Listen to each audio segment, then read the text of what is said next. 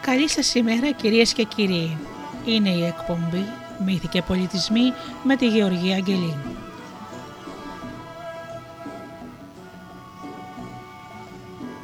Ζωντανά από το στούντιο Δέλτα, το ραδιόφωνο της καρδιάς μας.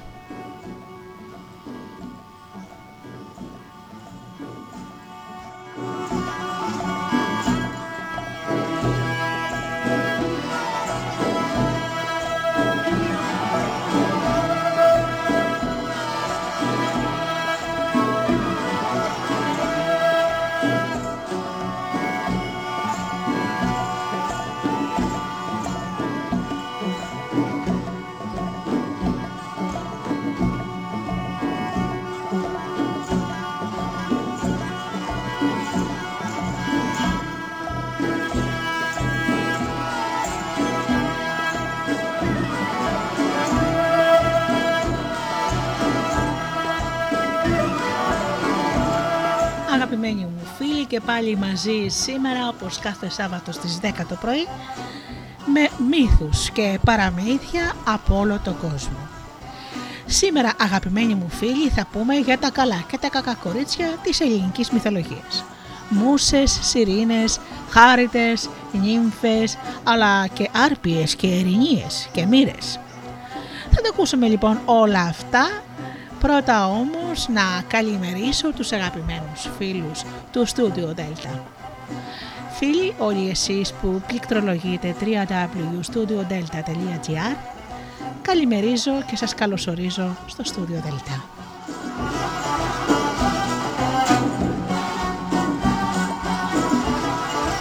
Να καλημερίσω και τους φίλους που μας ακούν από το καινούριο μας Ape στο Google Play σας ευχαριστούμε πολύ. Καλώς ήρθατε στο σταθμό μας.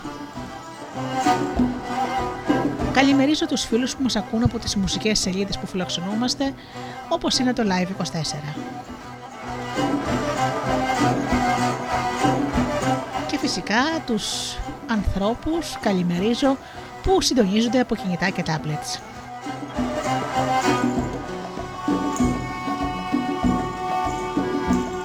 Να καλημερίσω τους αγαπημένους μου φίλους και συνεργάτες, τον Τζίμι, την Αφροδίτη και την Ωρα. Αγαπημένοι μου φίλοι, ξεκινάμε με ένα τραγούδι πρώτα και αμέσως μετά με τα κορίτσια μας.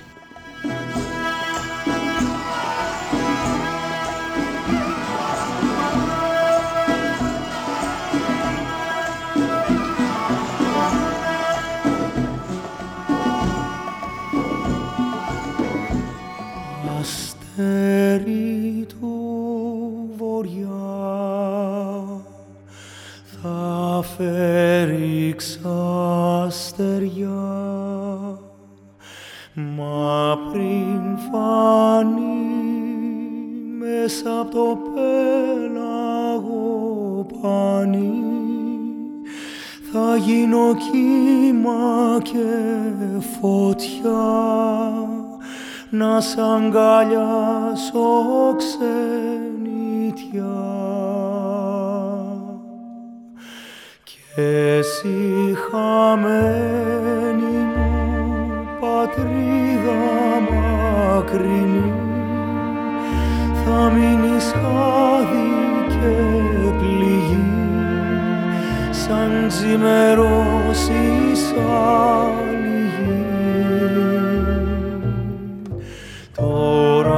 πετώ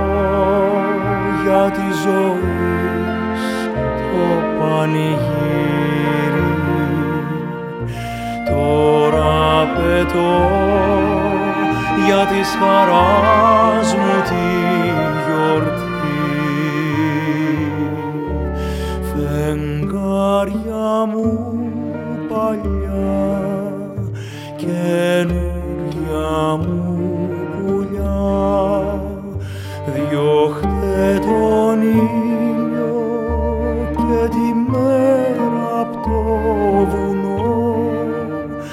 για να με δείτε να περνώ σαν αστραπή στον ουρανό. Και εσύ χαμένη μου πατρίδα μακρινή θα μείνεις χάδι και πληγή σαν ξημερώσεις σαν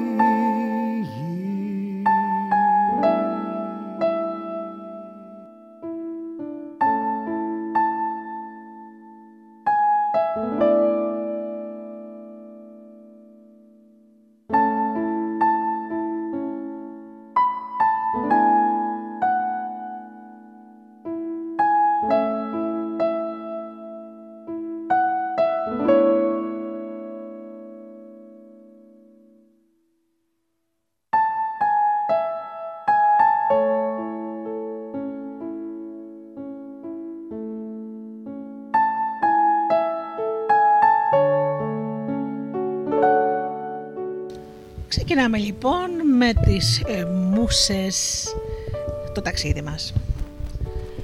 Εννιά νύχτες πλάγιαζε ο πατέρας των θεών και των ανθρώπων ο Δίας, μακριά από τους άλλους θεούς με τη μνημοσύνη, την κόρη του ουρανού και της γης και κυρά του βιωτικού βουνού, Ελευθύρα. Όταν έφτασε ο καιρός της, η μνημοσύνη γέννησε εννιάδημα τις εννέα μουσες, στην Πιερία βορειοανατολικά και όχι πολύ μακριά από την κορυφή του Ολύμπου. Και καθώς είχαν κοινούς και τους δύο γονείς τους οι μουσες, συμφωνούσαν σε όλα. Ζούσαν μια χαρούμενη ζωή εκεί στον Όλυμπο, τραγουδώντας με γλυκιά φωνή, θείες μελωδίες και ύμνους και χορεύοντας κοντά στον πατέρα του στο Δία που χαιρόταν να τις ακούει. Έτσι διηγείται ο Ισίωδος στη Θεογονία την γέννηση των μουσών, που τις ξέρουμε από την Ιλιάδα ως κόρες του Δία. Για τη γέννηση των μουσών έλεγαν ακόμα πως όταν ο Δίας γιόρτασε το γάμο του ρώτησε τους άλλους θεούς που ήταν καλεσμένοι αν τους έλειπε τίποτα. Και εκείνοι απάντησαν ότι θα έπρεπε τώρα ο Δίας να φτιάξει κάποιες θεότητες που θα μπορούσαν με ταιριαστά λόγια και μουσική επάξια να υμνολογήσουν τα μεγάλα τα κατορθώματα του Δία και τον θαυμαστό τρόπο με τον οποίο έβαλε στη τάξη το σύμπαν, τον κόσμο των θεών και των ανθρώπων. Έτσι λοιπόν φαίνεται ότι γεννήθηκαν οι μουσες, κήρυκες και ευμηνωδοί του μεγαλείου του Δία και του κόσμου του, δηλαδή των ανθρώπων που έβαλε να διέπουν τη ζωή θεών και ανθρώπων. Μόνο οι μουσες και ο Απόλλωνας κρατούν και παίζουν τη λύρα. Στον ήχο της σβήνουν οι φλόγες από τους κεραυνούς του Δία αποκοιμίζεται ο αϊτός που κάθεται πάνω στο σκύπτρο του. Γαλινεύει ο σκληρός θεός του πολέμου Άρης και μαγεύονται όλοι οι άλλοι θεοί. Κάθε τι όμως που δεν αρέσει στο Δία ή που αντιστρέφεται ή που αντιστρατεύεται στη θέλησή του, τρομάζει στο άκουσμα της φωνής των μουσών. Έτσι τρομάζει ο τυφώνας, το εκατοτοκέφαλο τέρας που ο Δίας έχει ρίξει στο τάρταρο. Η αφοσίωση των μουσών στον πατέρα τους καθρεφτίζεται στα τραγούδια τους που έχουν πάντα για θέμα το μεγαλείο του Δία. Το πόσο στενά είναι μαζί του δεμένες φαίνεται και από το γεγονός ότι στην πρώιμη ποιήση είναι οι μόνες θεότητες που έχουν το επίθετο Ολυμπιάδης. Στον όμορο βλέπουμε τις μουσες ή τη μουσα να παραστέκουν στον ποιητή που τις καλεί να του πούν, να του θυμίσουν τα γεγονότα και τα πρόσωπα του ειρικού παρελθόντος. Οι μουσες τα ξέρουν όλα, τα έχουν δει όλα. Ο ποιητής τα έχει ακούσει μόνο και δεν μπορεί να συγκρατήσει τα πάντα στη μνήμη του. Χωρίς τις μουσες είναι αδύνατη η επική ποιητική δημιουργία στον Ισίωδο, η σχέση του ποιητή με τις μουσες γίνεται στενότερη.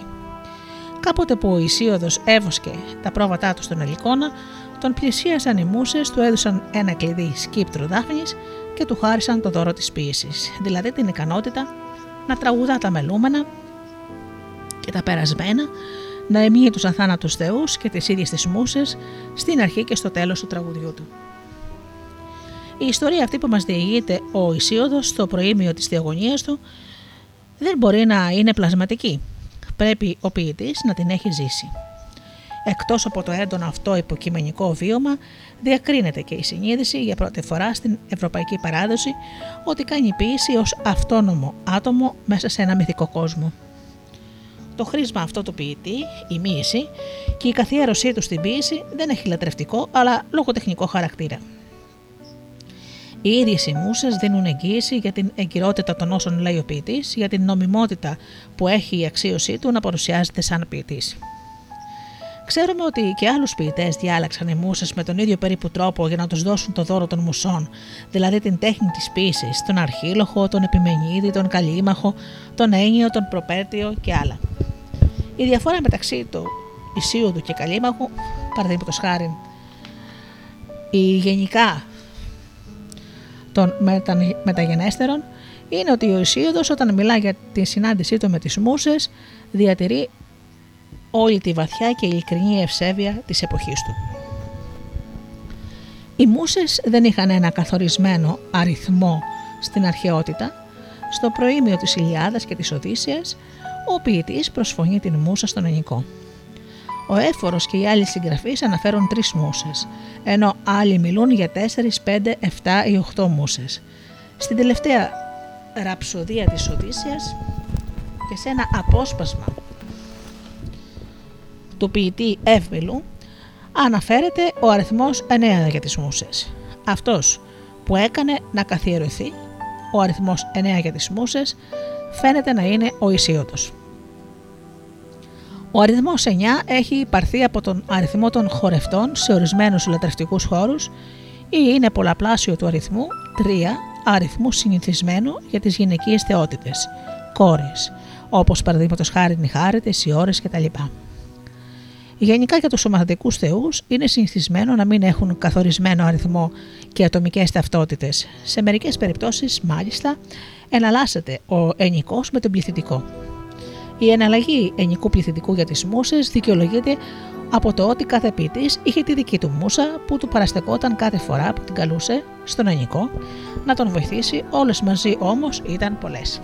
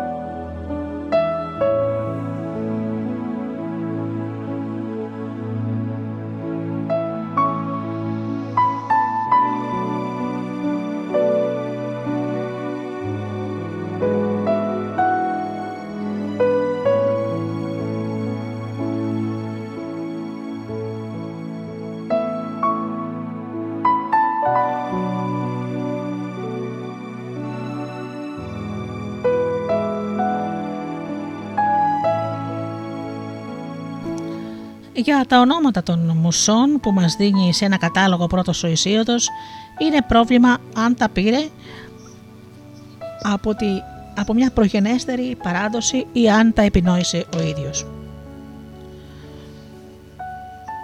Μερικά είναι πιθανά να προϋπήρχαν. Εξίσου πιθανό φαίνεται όμως ε, τα ονόματα αυτά να είναι δημιουργήματα του Ισίου του, επειδή στην Θεογονία, πριν μας δώσει τον κατάλογο των μουσών, περιγράφει πώς ζούσαν και τι έκαναν στον Όλυμπο οι μουσε με φράσεις που υποδηλώνουν και προετοιμάζουν τα ονόματα που ακολουθούν. Όπως παραδείγματος χάρη Κλειό, Κλείουσιν, Ευτέρπη Τέρπουσιν, Θάλια Ενθαλίης και ούτω καθεξής. Μελπομένη Τερψυχώρη, Ερατό Πολύμνια, Ουρανία Καλλιόπη. Οι μουσες είναι ομόφρονες και τόσο συνδεδεμένες μεταξύ τους που όπως παρατηρεί και μεταγενέστερος ποιητής αρκεί να επικαλεστείς μία μουσα και σε ακούν και έρχονται μαζί σου. Όλες. Η σύναψη κάθε μουσας με ένα ορισμένο λογοτεχνικό ή καλλιτεχνικό είδος όπως την ξέρουμε σήμερα έγινε για πρώτη φορά στους μεταγενέστερους ρωμαϊκούς χρόνους και παρόλο που συχνά βρίσκεται σε αντίθεση με τις αρχαιότερες μαρτυρίες, έγινε με τον καιρό αποδεκτή. Η Καλλιόπη, η πρώτη των μουσών και η πιο σεβαστή, είναι η μουσα του ηρωικού έπους, η κλειό της ιστορίας, η ευτέρπη της αυλητικής τέχνης, η τερψυχώρη της λυρικής ποίησης. Αρχικά ήταν η μουσα του χορού. Η ερατό του εμένεου του γάμου, επομένως της ερωτικής ποίησης η μελπομένη της τραγωδίας, η θάλια της κομμωδίας, η πολύμνια της μιμικής παντομήμας και η ουρανία της αστρονομίας. Η συσχέτιση της ουρανίας με την αστρονομία πρέπει να οφείλεται σε παρανόηση της περιγραφής του Ισιώδου, ενώ και η ουρανία όπως και η κλειό εμπνέουν τους επικούς ποιητές. Οι μουσες παρουσιάζονται σαν μια χοροδία με αρχηγό τους τον Απόλλωνα που για αυτόν τον λόγο ονομαζόταν και Μουσαγέτης τραγουδούσαν μόνο για τους Ολύμπιους θεούς, αλλά και για θνητούς σε ορισμένες ειδικές περιπτώσεις τραγούδησαν γιορταστικά στους γάμους του Κάδμου και της Αρμονίας ή θρηνητικά χωρίς τον Απόλλωνα στην ταφή του Αχιλέα. Η μύθικη σχετική με τις μουσες είναι λίγη. Ο παλαιότερος μας παραδίδεται από την Ιλιάδα. Ο Θράκας Αιδός Θάμηρης καυχήθηκε ότι θα μπορούσε να ξεπεράσει στο τραγούδι και τις ίδιες τις μουσες, αλλά αυτές οργίστηκαν και όταν τον συνάντησαν στο δόριο της Μεσσηνίας τον τύφλωσαν και του αφαίρεσαν την ικανότητα να τραγουδά και την τέχνη να παίζει κιθάρα. Η Οδύσσια μας λέει για τον Δημόδοκο, τον Αιδό των Φεάκων, ότι η Μούσα τον αγάπησε πιο πολύ από όλους και του έδωσε ένα καλό δώρο μαζί με ένα κακό. Ενώ του χάρισε την τέχνη να τραγουδά όμορφα τραγούδια, του στέρισε το φως των ματιών του. Οι ιστορίες με τους τυφλούς αειδούς είναι κοντά στην πραγματικότητα αν σκεφτούμε ότι στην αρχαία εποχή η τύφλωση έκανε τον άνθρωπο κατάλληλο για τις περισσότερες δουλειές. Συγχρόνως όμως του όξινε τη μνήμη. Είπαμε πιο πάνω ότι τις μουσες τις γέννησε η μνημοσύνη στην Πιερία. Βορειοανατολικά και κοντά στην κορυφή του Ολύμπου, γι' αυτό λέγονται και Πιερίδες. Στον Όμηρο λέγονται απλώς Ολυμπιάδες και δεν έχουν ακόμα συσχετιστεί με τον Ελικόνα. Ελικονιάδες είναι για τον Ισίωδο, αφού στον Ελικόνα που παρουσιάστηκαν, του παρουσιάστηκαν, αλλά και τις περισσότερες άλλες πηγές, φέρονται να συχνάζουν στον Ελικόνα. Καθώς μεταγενέστερες μόνο πηγές τις παρουσιάζουν να κατοικούν στον Παρνασό. Τα επίθετα αυτά δηλώνουν τους τόπους λατρείας των, τα λατρευτικά κέντρα των μουσών που πολλές φορές είχαν μεταξύ, μεταξύ τους σχέση ανταγωνιστική. Κατά τον Στράβωνα, οι Θράκες που κατοικούσαν στην περιοχή του Ολύμπου μετέφεραν πριν από την άφηξη των Μακεδόνων τη λατρεία των μουσών στον Ελικόνα.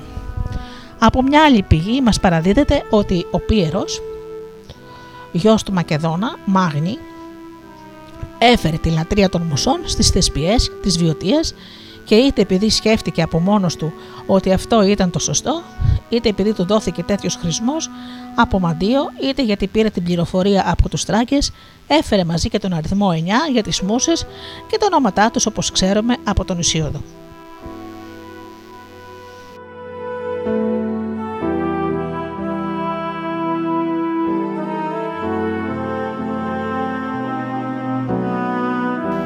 Από ρωμαϊκή πηγή που όμως ε, ε, έχει παλαιότερη ελληνική προσέλευση, προέλευση, μαθαίνουμε πάλι για τον Πιέρο και τις εννέα κόρες που απέκτησε με, τον, με την Ευηήπη και τους έδωσε τα ονόματα των μουσών.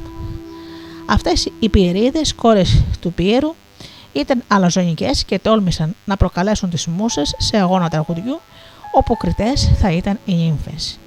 Τις μουσες αντιπροσώπευε η Καλλιόπη που τελικά νίκησε και μετά τη νίκη τους οι μουσες μεταμόρφωσαν τις πιερίδες σε φλιέρες κίσες. Οι μουσες παρουσιάζονται ακόμα ως κριτές στον αγώνα μεταξύ Απόλλωνα και Μαρσία. Αλλού μαρτυρείται ότι, ότι τιμώρησαν τις Ειρήνες που τόλμησαν να διαγωνιστούν μαζί τους στο τραγούδι. Τους έβγαλαν τα φτερά και οι Ειρήνες έπεσαν και πνίγηκαν στη θάλασσα. Βάρβαροι βασιλιάδες θέλησαν συχνά να προσβάλλουν τις μουσες όμως, όπως ο Σαμανιακός βασιλιάς των Ιδώνων της Θράκης, Λικούργος ή ο επίσης Θράκας Πυρηναίας που τις κλείδωσε στο σπίτι του Άλλο ζήτημα αν εκείνες κατόρθωσαν να γλιτώσουν. Λέγεται ακόμα ότι οι μουσες δίδεξαν στη σφίγγα το γνωστό ένιγμα. Πολλοί αηδοί από το βορειοελλαδικό και θρακικό χώρο έχουν μητέρες μουσες. Ο Ορφέας και ο Ιλίνος φέρονται ως παιδιά της Καλλιόπης και του γιου του Πίερου η Άιγρου ή του Απόλλωνα. Ο Ιάκυνθος λεγόταν γιος του Πίερου και της Κλειός. Η Ευτέρπη είναι η μητέρα του βασιλιά της Θράκης Ρήσου και πατέρα είχε τον ποταμό Στριμώνα. Επίσης αναφέρεται η Μελπομένη ως μητέρα των Σιρήνων και η Θάλια των Κορυβάντων από τον Απόλλωνα.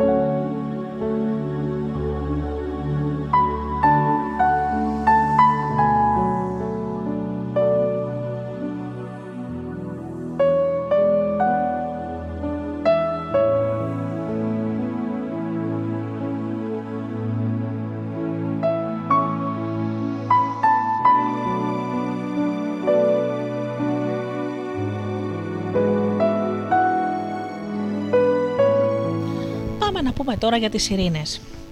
Όταν ο Οδυσσέας γυρίζει πίσω στο παλάτι της Κύρκης με τους συντρόφους του από τον Άδη, που είχε κατεβεί, η Κύρκη του φανερώνει το δρόμο που πρέπει να ακολουθήσει για το γυρισμό του στην Ιθάκη.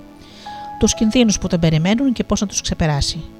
Και πρώτα-πρώτα έχει να αντιμετωπίσει τις ειρήνε, δύο πλάσματα που κατοικούν σε ένα νησί κοντά στη Σκύλα και τη Χάριβδη. Κάθονται σε ένα λιβάδι και τραγουδούν με φωνή καθαρή και γλυκιά ένα τραγούδι που μαγεύει όλου όσους ανύποπτοι περνούν από εκεί. Τόσο που ξεχνούν και πατρίδα και γυναίκα και παιδιά και δεν θέλουν τίποτε άλλο παρά να μείνουν εκεί να ακούν το μαγευτικό τραγούδι των Σιρήνων. Γύρω από τις Σιρήνες σωρεί τα κόκαλα των πεθαμένων ναυτικών, ασπρίζουν κουφάρια, σαπίζουν και ξεραίνονται στον ήλιο. Οι κατοπινοί εξηγούσαν στους ναυτικούς ότι Αυτούς δεν τους σκότωσαν οι σιρήνες, αλλά μόνοι τους έβρισκαν τον θάνατο καθώς ξεχνούσαν να φάνε και να πιούνε από την πολλή γοητεία του τραγουδιού. Όταν το πλοίο του Οδυσσέα φτάνει κοντά στο νησί των Σιρήνων, έχει η Γαλήνη και οι σύντροφοί του μαζεύουν τα πανιά. Ακολουθώντας τις συμβουλές της Κύρκης, ο Οδυσσέας καταφέρνει και το τραγούδι των Σιρήνων να ακούσει και την καταστροφή να αποφύγει.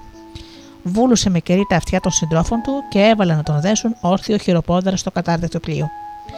Οι σύντροφοι τραβούσαν κουπί, ενώ οι Σιρήνες άρχισαν να τραγουδούν και να καλούν τον Οδυσσέα να πλευρίσει με το πλοίο του στο νησί τους και να ακούσει το γλυκό σαν μέλι τραγούδι τους που θα τον ευχαριστούσε και θα τον έκανα να γυρίσει σοφότερο στην πατρίδα του. Οι Σιρήνες είναι πάνσοφες και το τραγούδι τους τελέει όλα όσα έγιναν στην Τρία και όσα γίνονται πάνω στη γη. Ο Οδυσσέας παρακαλούσε τους συντρόφους του, κάνοντάς τους νεύματα με τα φρύδια του να τον λύσουν, αλλά εκείνοι τραβούσαν πιο γρήγορα κουπί και δύο από αυτούς τον έδωσαν με περισσότερα σκηνιά και ακόμα πιο σφιχτά τον Οδυσσέα στο κατάρτι μέχρι ότου ξεμάκρυναν από το επικίνδυνο νησί των Σιρήνων. Πριν από τον Οδυσσέα είχαν κατορθώσει να περάσουν από το νησί των Σιρήνων χωρίς να χάσουν τη ζωή τους οι αργοναύτες. Όταν το πλοίο τους σε αργό περνούσε από εκεί, φυσούσε δυνατός αέρας που έσπρωχνε με ταχύτητα το πλοίο μακριά και από το επικίνδυνο νησί. Παρ' όλα αυτά, οι αργοναύτες που άκουσαν το τραγούδι των Σιρήνων ήταν έτοιμοι να πλευρίσουν, όταν ο Ορφαία που ήταν μαζί τους είχε την έμπνευση να αρχίζει να παίζει τη λύρα του και να τραγουδά. Για το τραγούδι, το τραγούδι του κάλυψε το τραγούδι των Σιρήνων και γλίτωσε τους συντρόφους του. Μόνο ένας από αυτούς, ο Βούτης, δεν μπόρεσε να αντισταθεί στο κάλεσμα και ρίχτηκε στα κύματα κινδυνεύοντας να πνιγεί. Τον έσωσε όμως η Αφροδίτη που τον λυπήθηκε. Για το τέλος των Σιρήνων έλεγαν ότι τους ήταν γραφτό να ζήσουν όσο καιρό κανένας δεν τους ξεπερνούσε στο τραγούδι. Ή μια νεότερη εκδοχή, όσο καιρό κανένας νητό δεν γλίτωνε από το τραγούδι της. Έτσι έχουμε δύο παραλλαγές. Η μία μας λέει ότι οι Σιρήνες κάποτε έκαναν αγώνα τραγουδιού με τις μουσες. Όταν λοιπόν νικήθηκαν από τις μουσες, έπεσαν στη θάλασσα και πνίγηκαν. Η δεύτερη θέλει τον Οδυσσέα να γίνεται η αιτία του θανάτου τους. Αυτές που ακόμα και τα πιο άμυαλα άμουσα πλάσματα του κόσμου τους κένταυρους είχαν κατορθώσει να μαγέψουν και να εξοντώσουν με το τραγούδι τους, όταν οι κένταυροι κυνηγημένοι από τον Ηρακλή έφυγαν από τη Θεσσαλία και πέρασαν από το νησί τους, δεν άνταξαν την ταπείνωσή τους από τον Οδυσσέα και ρίχτηκαν στη θάλασσα και πνίγηκαν. Και στις δύο παραλλαγές οι σιρήνες μεταμορφώνονται τελικά σε θαλάσσιους βράχους. Σε παραστάσεις που εμφανίζονται οι σιρήνες από τον 8ο αιώνα π.Χ. έχουν μορφή μυξοθύρων, μεικτών δηλαδή όντων, με κεφάλι ανθρώπινο και σώμα και νύχια αρπακτικού πουλιού. Την ίδια μορφή έχουν και σε παραστάσεις της ομερικής περιπέτειας του Οδυσσέα από το δεύτερο μισό του 6ου αιώνα π.Χ. Στις πτεροφόρες αναφέρονται και σε πολλές λογοτεχνικές πηγές το πρότυπο αυτής της μορφής έρχεται από, τον, από την ανατολικό μεσογειακή τέχνη στον ελληνικό χώρο, όμως κατέληξε σε καθαρά ανθρώπινες μορφές, αφού πήρε αρχικά και το στήθος και τα χέρια τα ανθρώπινα. Για τον πατέρα τους η παράδοση τους δίνει τον θαλάσσιο θεό Φόρκη ή Φόρκο, γιο του Πόντου, αδερφό του Νηρέα και πατέρα των και άλλων τεράτων, όπως γραίε, γοργόνες και η σκύλα. Και ο Αχελός αναφέρεται ως πατέρας τους. Και οι δύο πατεράδες ταιριάζουν με τη θαλασσινή φύση των Σιρήνων. Για μητέρα τους αναφέρεται η χθόν, η γη, ή μία μουσα, η τερψυχώρη, πιο συχνά, που εξηγεί και τη σχέση τους με το τραγούδι. Στην Οδύσσια φαίνεται ότι οι σιρήνες είναι δύο, σε άλλες όμως πηγές είναι τρεις και ονομάζονται Θελξιόπη ή Θελξινόη, Μόλπη Αγλαόφωνος ή Πισινόη Αγλαόπη και Θελξιεπία. Το νησί τους λεγόταν Ανθεμόεσα μια από τις σιρήνες παίζει κιθάρα, η άλλη τραγουδά και η τρίτη παίζει αυλό. Για τη ζωή των σιρήνων, πριν από την περιπέτειά τους με τον Οδυσσέα, ξέρουμε με το τραγούδι τους έκαναν συντροφιά στη μικρή Περσεφόνη πριν την αρπάξει ο Πλούτονας.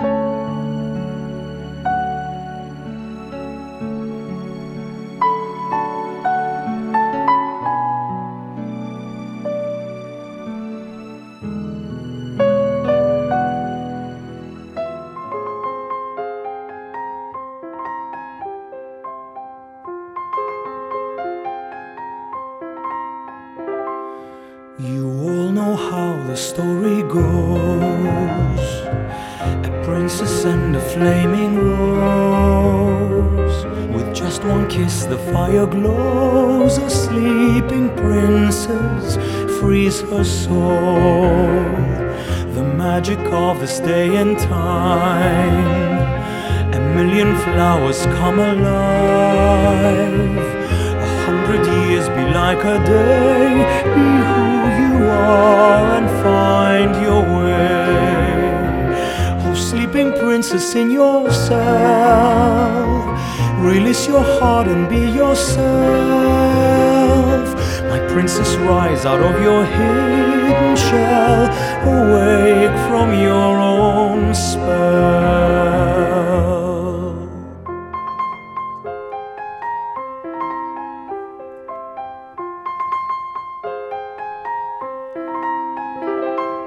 You all know how the story goes. A princess and a flaming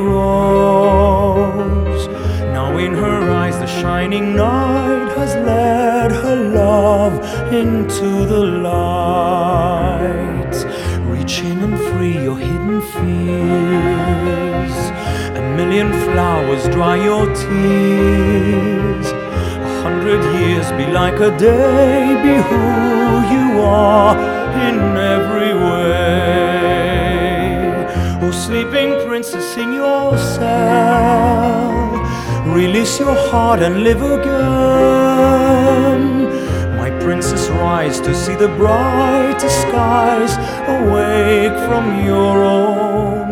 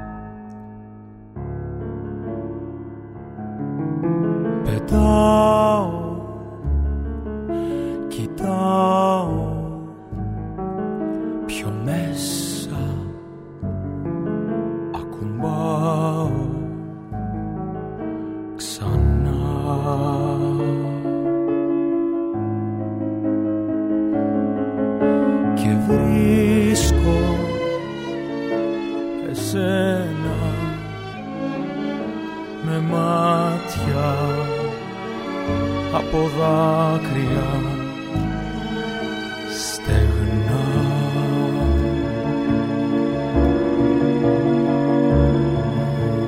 Μια αγκαλιά υπάρχει ακόμα για μένα Φιλιά δοσμένα του κόσμου τη μαύρη ερημιά Πετάω, ρωτάω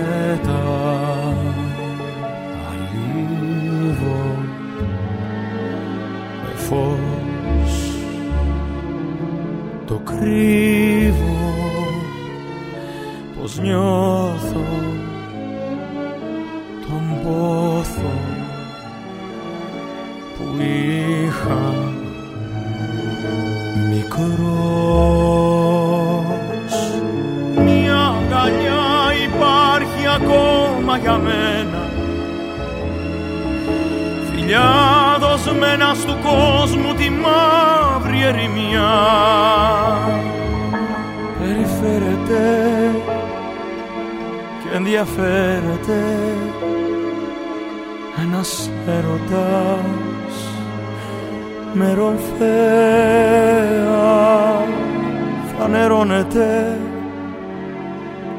ενσαρκώνεται σαν μια άνοιξη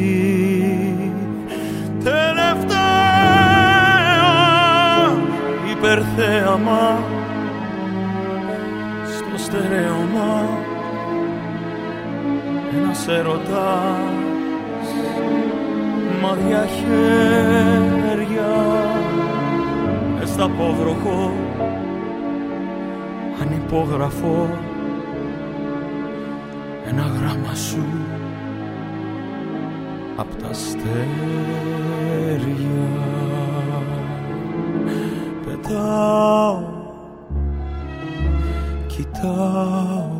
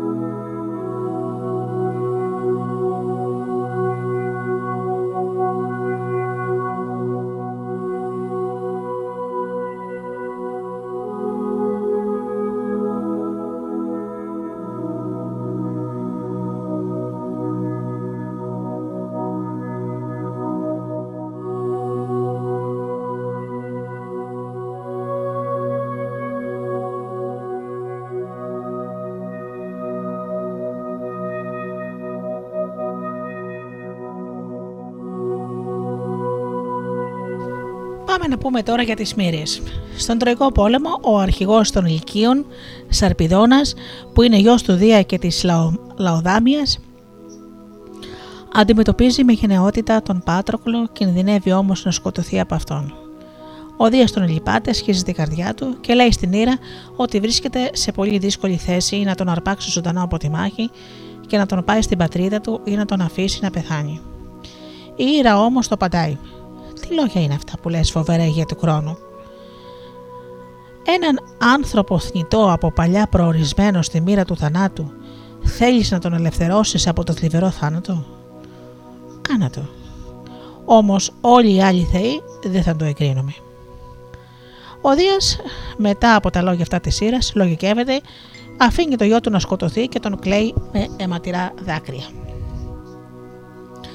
Το ίδιο αισθάνεται και για τον Έκτορα και φανερώνει στην Αθηνά πόσο του σχίζεται η καρδιά να τον βλέπει να τον κυνηγά γύρω-γύρω από το τείχος ο Αχηλέας με τα γοργά του πόδια. Της λέει λοιπόν μήπως οι υπόλοιποι θεοί μπορούσαν να πάρουν την απόφαση να γλιτώσουν τον Έκτορα από το θάνατο.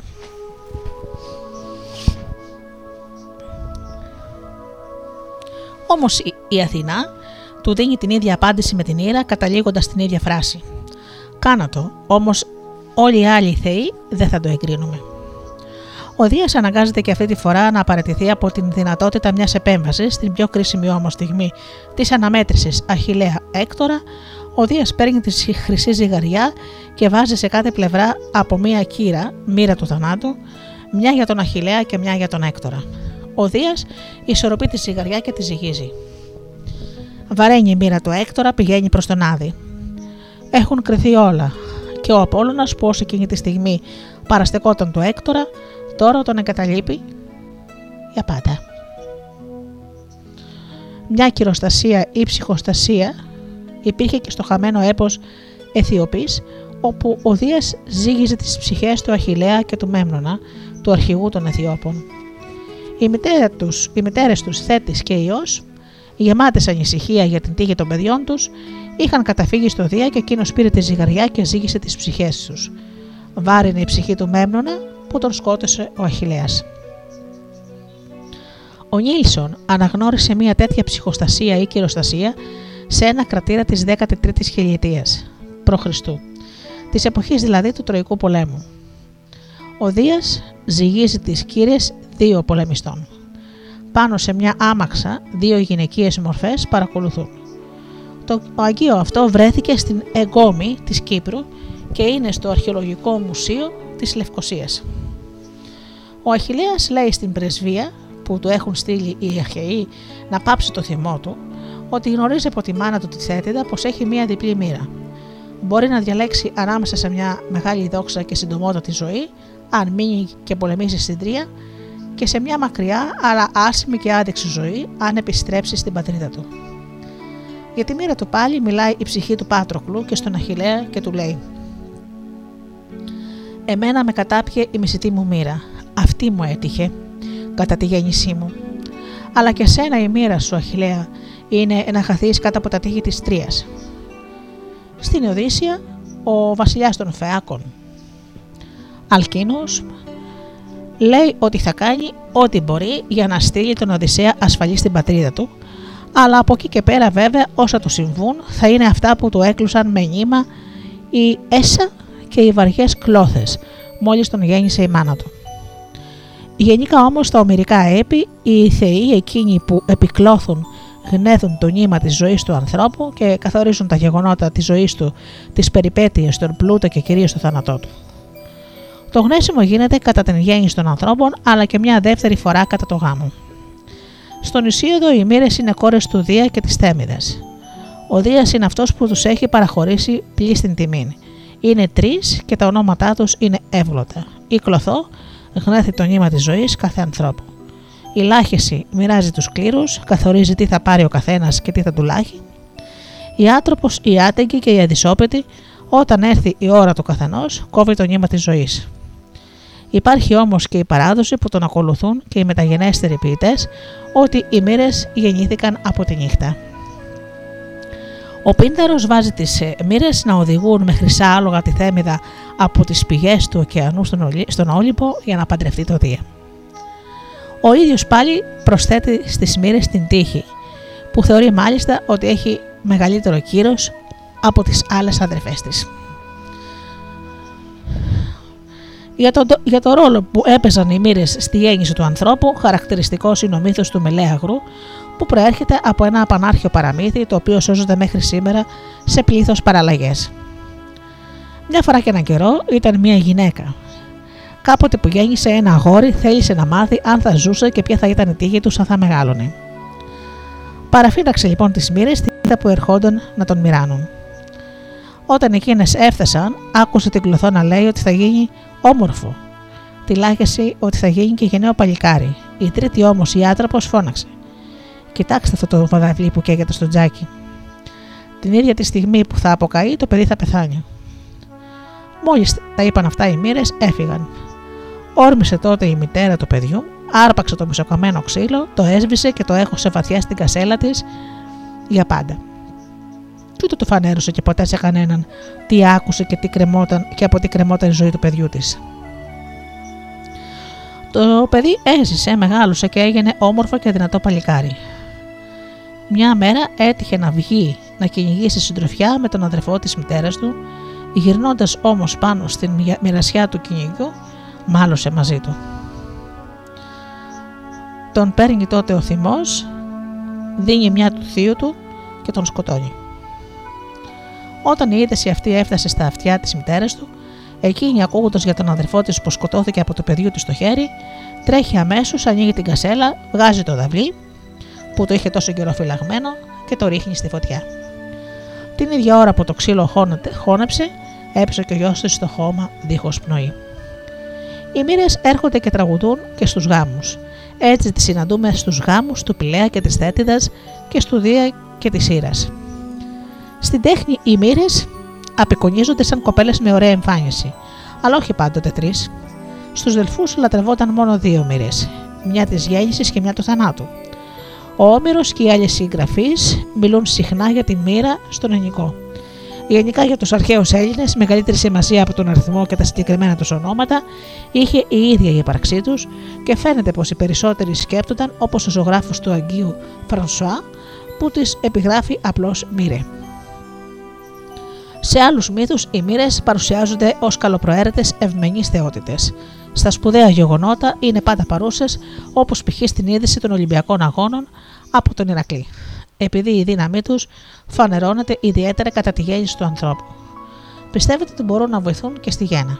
Η λάχιση, παραδείγματος χάρη, βοηθά τη γέννηση του Ασκληπιού.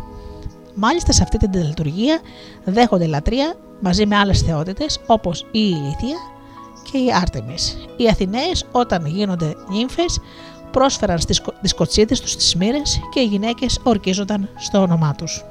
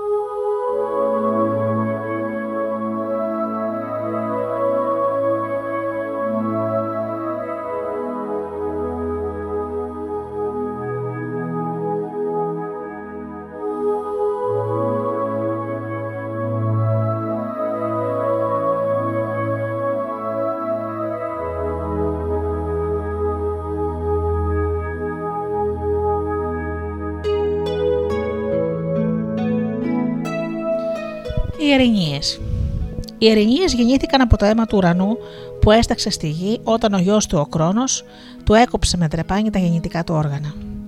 Έτσι ανήκουν στους παλαιότερους θεούς πριν από τη γενιά των Ολυμπίων που είναι οι νεότεροι θεοί. Πολύ συχνά παρουσιάζονται και σαν κόρες της νύχτας ή τους σκότους και της γης. Τα ονόματα που τους έδιναν ήταν Αλικτό, Τισιφόνη και Μέγυρα. Στα ομερικά έπι αναφέρονται οι ερηνίες γενικά ή οι ερηνείς. Όταν μετά το θάνατο του Πατρόκλου ο Αχιλέας συμφιλιώνεται με τον Αγαμέμνονα, γίνεται μια ιεροτελεστία όρκο με θυσία κάπρου. Ο Αγαμέμνονας κόβει με μαχαίρι τις τρίχες του κάπρου, σηκώνει τα χέρια ψηλά και προσέχεται στο Δία. Κοιτάζοντας προς τον ουρανό, ορκίζεται πως δεν άγγιξε ποτέ τη βρυσίδα όσο καιρό την είχε στη σκηνή του. Μάρτυρες στον, στον όρκο του, επικαλείται τον Δία, τη γη, τον ήλιο και τις ερηνίες που είναι κάτω από τη γη και τιμωρούν τους επίορκους. Και αν λέει ορκίζομαι ψέματα, τότε οι θεοί να μου δώσουν πάρα πολλές συμφορές, όσες δίνουν σε αυτούς που διαπράττουν ψευδορκία. Όταν πάλι η Αλθέα καταργέται το γιο της στο μελέαγρο, χτυπώντας με τα χέρια της στη γη και παρακαλεί γονατιστή στο χώμα τον Άδη και την Περσεφόνη να τον θανατώσουν, εκείνη που την άκουσε μέσα από το έρευο ήταν η Ειρηνής με την αμήλικτη καρδιά. Αυτή που κοτικεί στα σκοτάδια. Σε μια σκηνή της Ηλιάδα, ο Φίνικας διηγείται πως ο πατέρας του, ο Αμίντορα, τον καταράστηκε να μείνει άτεκνος. Στην κατάρα του επικαλέστηκε τις Ερηνίε και τις παρακάλεσε να μην του δώσουν την ευκαιρία να καθίσει στα γόνατά του εγγονάκι από τον Φίνικα. Έτσι ο Φίνικας δεν έκανε δικά του παιδιά γιατί οι θεοί άκουσαν την κατάρα του Αμίντορα. Στην Ηλιάδα ακόμα η Ήρης, η εγκυλιοφόρο των Θεών, λέει στον Ποσειδώνα ότι οι Ερηνίε είναι με το μέρος των μεγαλύτερων αδελφών και γι' αυτό δεν πρόκειται να τα βάζει με το Δία. Στην Οδύσσια, οι Ερηνίε προστατεύουν τους φτωχούς και όταν ο Αντίνος, ένας από τους μυστήρες, χτύπησε με ένα σκαμνί τον μεταμφιεσμένο σε ζητιάνο Οδυσσέα, εκείνο επεκαλείται τους θεούς των φτωχών και τη ειρηνία για να φέρουν στον Αντίνο τον θάνατο προτού προλάβει να παντρευτεί. Πράγμα που εκπληρώνεται βέβαια με την μυστηροφωνία που ακολουθεί. Οι ερηνίε όμως είναι αυτές που χωρίς φανερή αιτία φέρνουν στους ανθρώπους την άτη, τη σύγχυση του μυαλού, που οδηγεί σε φοβερές πράξεις. Αυτές, μαζί με τον Δία και τη Μοίρα, έκαναν τον Αγαμέμνονα να πάρει τη βρυσίδα από τον Αχηλέα, αυτές βαριά άτη στον μάντι με λάμποδα. Και σε αυτές τις μισητές ειρηνίες δίνουν για υπηρέτριες τις κόρες του Παρδάριου. Οι άρπιες που τους άρπαξαν λίγο πριν από το γάμο τους οι Ερηνίε παίζουν κύριο ρόλο στην τραγωδία του οίκου των Ατριδών. Η Κλητεμίστρα με τον Αίγιστο σκοτώνουν τον Αγαμέμνονα που επιστρέφει νικητής από την Τρία. Στη συνέχεια έρχεται η εκδικητής ο Ορέστης και σκοτώνει τη μητέρα του και τον Αίγιστο. Παρόλο όμως που για το φόνο αυτό ο Ορέστης είχε πάρει χρησμό με εντολή από τον Απόλλωνα, του παρουσιάζονται αμέσως μετά την πράξη του οι ερηνίε της μητέρας του και τον καταδιώκουν αμήλικτες ακόμα και στους δελφούς στο ναό του Απόλλωνα όπου ο Ορέστης καταφεύγει και εξαγνίζεται από το Θεό από το μίασμα του φόνου. Οι ερηνίες που κυνηγούν τον Ορέστη είναι μια ομάδα αποτροπιαστική από γυναίκες που φορούν γκρίζα ρούχα, έχουν νεκρική όψη και μοιάζουν με τις γοργόνες ή με τις άρπιες χωρίς Από τα μαλλιά τους βγαίνουν φίδια. Από τα μαλλιά τους από τα μάτια τους τρέχει αίμα. Κανένας, ούτε οι θεοί, ούτε οι άνθρωποι, ούτε ζώα δεν μπορεί να τις πλησιάσει. Μου γκρίζουν και βγάζουν φοβερές κραυγέ. Όλοι ξέρουν ότι κυνηγούν το θύμα τους σαν κυνηγητικά σκυλιά και το κατακαίουν με την καυτή ανάσα τους. Του φέρουν παραζάλι, μανία και τρέλα. Με σαντιστική λύσα πίνουν αίμα, κόβουν κεφάλια, βγάζουν μάτια, φέρνουν στηρότητα, λιθοβολούν και εκδικούνται το φόνο με νέο φόνο, ώσπου να εξαφανιστεί το γένος που μπήκε σε αυτή την αλυσίδα φόνου εκδίκησης. Αυτές οι ειρηνίε, τις ερηνίες κατορθώνει η Θεά Αθηνά να τις πείσει να πάψουν να κυνηγούν ε, τον Ορέστη. Να αφήσουν να δικαστεί από ένα δικαστήριο θνητών ιδρυμένο από την ίδια Θεά στον Άριο Πάγο. Και οι ίδιες να γίνουν ευμενίδες θεές που φέρουν ευλογία τις βάζει να κατασταθούν στην Αττική μαζί της και τις προστατεύουν, ε, να προστατεύουν τη βλάστηση και την καρποφορία. Μαζί με τις μοίρες στεριώνουν ευλογημένους γάμους και φέρουν στους Αθηναίους ομόνια και ομαλή κοινωνική ζωή. Τον ίδιο ρόλο παίζουν οι Ειρηνίες και στο μύθο του Αλκμαίωνα, γιου του Αμφιάραου, που είναι παρόμοιος με το μύθο του Ορέστη, ο, Αλκμαίωνος, ο Αλκμαίωνας έγινε αρχηγός των επίγονων, των παιδιών δηλαδή των επτά στρατηγών, που είχαν μαζί με τον Πολυνίκη εκστρατεύσει εναντίον της Θήβας. Οι επίγονοι επιχειρούν για δεύτερη εκστρατεία εναντίον της Θήβας και κατορθώνουν να την αλώσουν. Ο Αλχμαίωνας τότε και εδώ και ύστερα από χρησμό του Απόλλωνα σκοτώνει τη μητέρα του Ερυφίλη γιατί είχε προδώσει τον πατέρα του στη παλιά εκστρατεία και τον ίδιο, τον ίδιο στη νέα. Τότε αρχίζουν και τον κυνηγούν οι ειρηνίες του μετρικού φόνου και τρελαίνεται. Περιπλανιέται σε διάφορα μέρη ώσπου να, να βρει κάποιον να τον εξαχνίσει από το φόνο. Παρόλο που ο Φυγέας τον εξαχνίζει, οι ειρηνίες δεν πάβουν να τον κυνηγούν. Οι περιπλανήσεις του θα συνεχιστούν, οι ειρηνίες θα τον καταδιώκουν, ώσπου να φτάσει στη γη που δεν υπήρχε ακόμα όταν έγινε ο φόνος. Αυτός ο νέος τόπος ήταν η γη που σχηματίστηκε από τις προσχώσεις του Αχελόου. Εκεί ο Αλχαμέωνα βρήκε την ησυχία του για λίγο καιρό.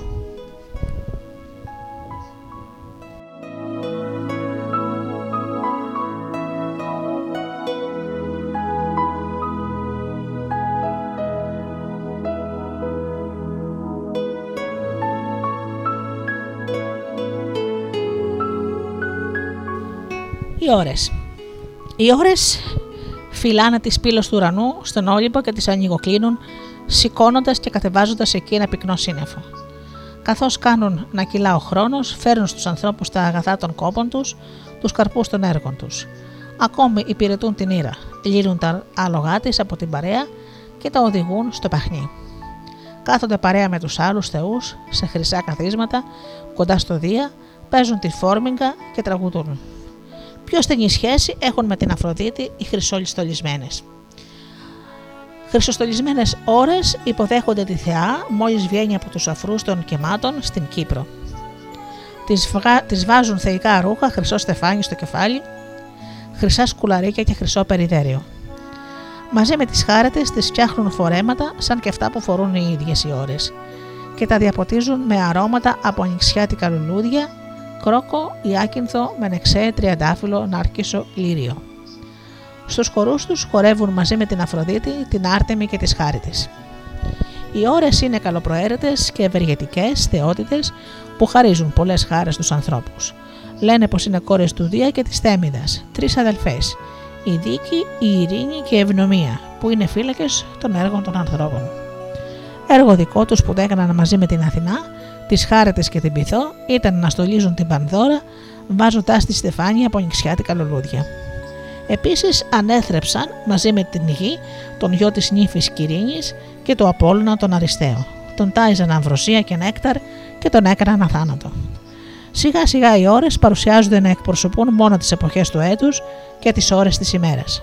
Έτσι τους δίνουν για πατέρα τον χρόνο και τις κάνουν από τρεις, τέσσερις και τελικά δώδεκα αποκτούν βέβαια και ονόματα χαρακτηριστικά όπως Αυγή, Ανατολή, Μεσημβρία, Δύση κτλ.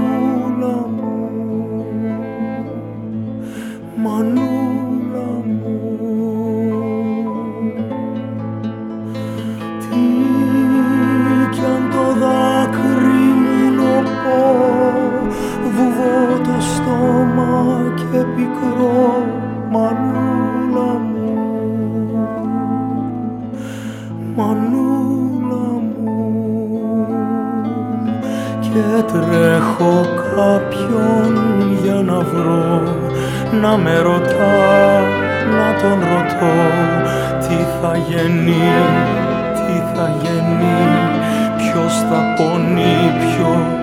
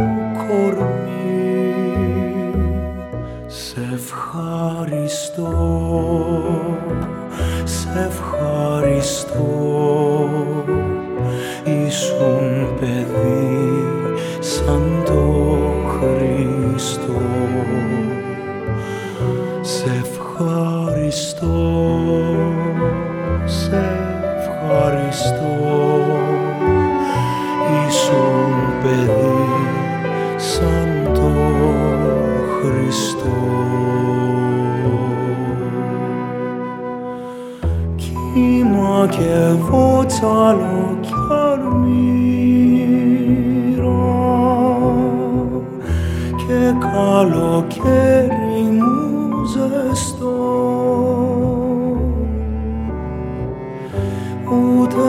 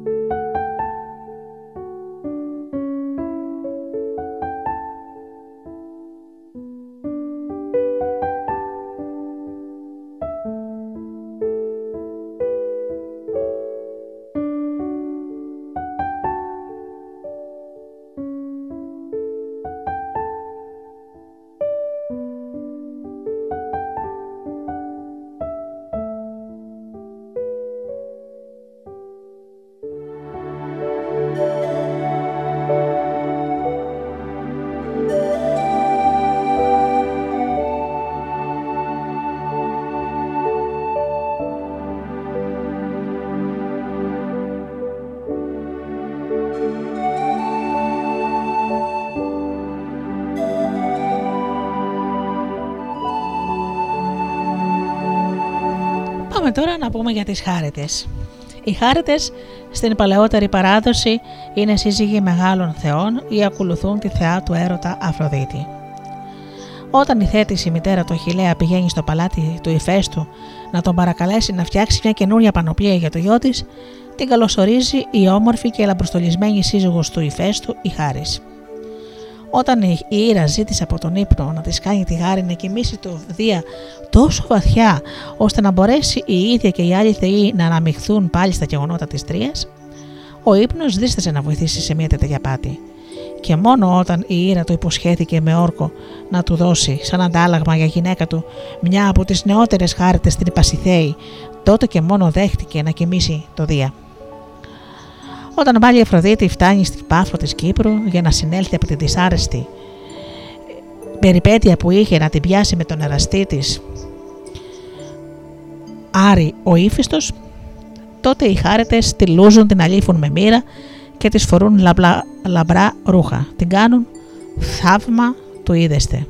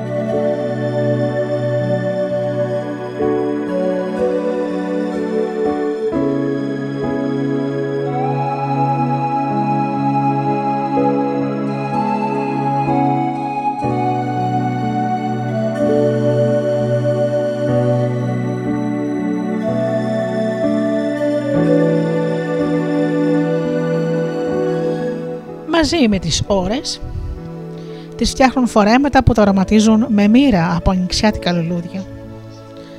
Οι χάρητε στολίζουν την Αφροδίτη και όταν ετοιμάζεται να πάει στην Ήδα για την ερωτική της περιπέτεια με τον Ανχίση, την λούζουν, την αλήφουν μοίρα, τη βάζουν ωραιότατα φορέματα και χρυσά κοσμήματα. Οι χάρητε χορεύουν μαζί με τις ώρες, με την αρμονία, την Ήβη, την Αφροδίτη, κρατημένες από το χέρι. Μαζί χορεύει και η Άρτεμη, ενώ ο Απόλλωνας παίζει την κιθάρα και οι μουσες τραγουδούν. Αργότερα οι χάρετες είναι τρεις και έχουν τα ονόματα Εφροσύνη, Θάλια και Αγλαία. Γονείς τους είναι ο Δίας και η κόρη του ωκεανού Ευρυνόμη. Οι χάρετες κατοικούν κοντά στην κορυφή του Ολύμπου μαζί με τις μουσες και τον Ήμερο και περνούν τη ζωή τους μέσα σε γιορτές. Μαζί με την Αθηνά, την Πυθό και τις ώρες στολίζουν την Πανδώρα, την παγίδα που έστειλε ο Δίας στους ανθρώπους βάζοντας τις χρυσές αλυσίδες στο λαιμό. Όλα τα όμορφα και τα καλά που συμβαίνουν στους ανθρώπους προέρχονται από τις χάριτες. Ψηλά στον ουρανό έχουν το θρόνο τους κοντά στον θρόνο του Πίθιου Απόλλωνα και από εκεί κανονίζουν τα πάντα χωρίς να σταματούν, να τιμούν και να, δοξο... να υμνολογούν τον πατέρα όλων των Δία. Δίνουν έγκλη σε κάθε γιορτή και χωρίς τις σεβαστές αυτές θεές, οι θεοί δεν κλαντούν ούτε χορεύουν. Αγαπούν το τραγούδι, το χορό και την ευθυμία. Μαζί με τις μουσες τραγούδισαν στους γάμους του κάδμου και της αρμονίας και είπαν λόγια που χαρακτηρίζουν και τη δική τους φύση. Ό,τι καλών φίλων εστί, το διού καλών ου φίλων εστί. Δηλαδή, ό,τι είναι όμορφο το αγαπάμε, ό,τι δεν είναι όμορφο δεν το αγαπάμε.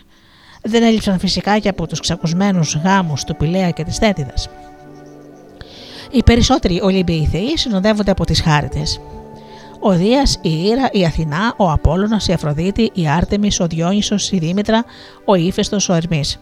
Ο Όλυμπος πράγματι χωρίς τις χάριτες δεν θα είχε χάρη και ομορφιά. Πατέρας των χαρίτων είναι ο Δίας, αλλά μητέρα τους αναφέρεται τότε η Ήρα, πότε η Ευνομία ή η Λύθη. Αλλού αναφέρονται οι γονείς τους, ο ήλιος και η έγκλη και σε μια περίπτωση μάλιστα η Αφροδίτη και ο Διόνυσος. Οι χάριτες λατρεύονται σε πολλά μέρη. Πολύ γνωστή ήταν η λατρεία τους στον βιωτικό ορχομενό, όπως και στην Πάρο και στη Θάσο. Για τη λατρεία τους στην Πάρο μας σώζεται ένας μύθος. Όταν κάποτε ο βασιλιάς της Κρήτης Μίνωα βρισκόταν στην Πάρο την ώρα που έκανε θυσίες στι Χάρητε, του ήρθε η είδηση ότι σκοτώθηκε ο γιος του Αντρόγενος. Ο βασιλιάς συνέχισε τη θυσία για να μην παραμιλήσει τις θεές. Διέταξε όμως την αυλητή να πάψει να παίζει και ο ίδιος έβγαλε το στεφάνι από το κεφάλι του, δείχνοντας έτσι το πένθος του. Από τότε λένε έμεινε έθιμο στους Παριανούς να θυσιάζουν στις χάρετες χωρίς αυλό και χωρίς στεφάνι. Στην Αθηνά τιμούσαν, στην Αθήνα τιμούσαν με μυστηριακή λατρεία τις τρεις χάρετες στην είσοδο προς την Ακρόπολη.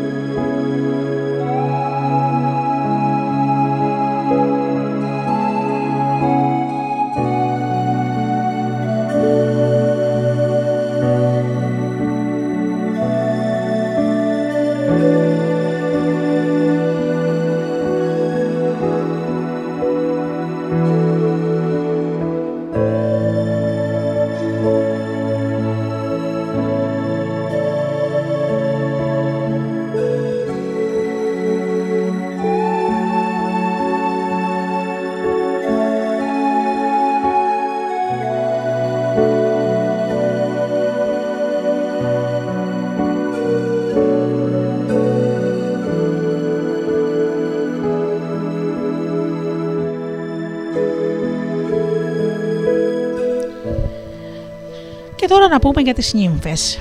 Στην Ηλιάδα υπάρχει μια σκηνή που ο Δίας στέλνει τη Θέμηδα να καλέσει τους θεούς σε συνέλευση στον Όλυμπο.